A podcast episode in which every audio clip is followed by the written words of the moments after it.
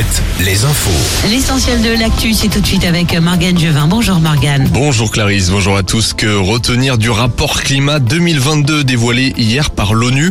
Eh bien, sans surprise, le niveau des océans a monté, l'eau s'est réchauffée. Nous avons connu l'année passée des vagues de chaleur records entraînant une surmortalité par la même occasion.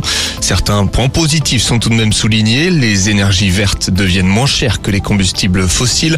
Concernant le réchauffement climatique, la planète se dirige vers une hausse comprise entre 2,5 et 3 degrés contre 3 à 5 degrés d'après les estimations de 2014. 1,5 degré reste tout de même l'objectif à long terme. L'inquiétude grandit en région parisienne après la disparition hier d'une joggeuse de 20 ans.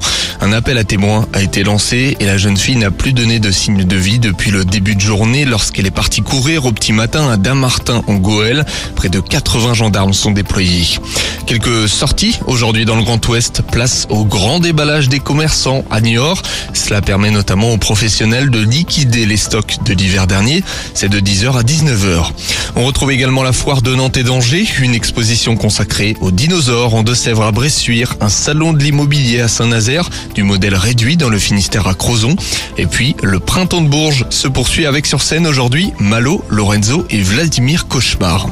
La Ligue 1 en football, nouvelle défaite d'Angesco, cette fois face au leader parisien 2-1. Angers met un pied en Ligue 2. Le SCO pourrait être relégué en cas de victoire de Nantes et de Brest dimanche et si Auxerre ne perd pas cet après-midi face à Lille?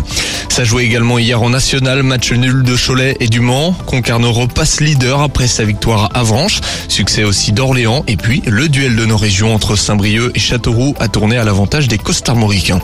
Victoire très très importante pour le HBC Nantes en Star League. Hier, les handballeurs nantais ont battu le quatrième Chambéry à l'extérieur. Le H prend provisoirement la tête du championnat. Paris et Montpellier, les deux clubs derrière s'affrontent demain. En cas de match nul, les trois équipes seraient leaders. Nantes deuxième en cas de défaite d'un des deux clubs. Bonne matinée. Retournez tout de suite avec Clarisse sur Alouette.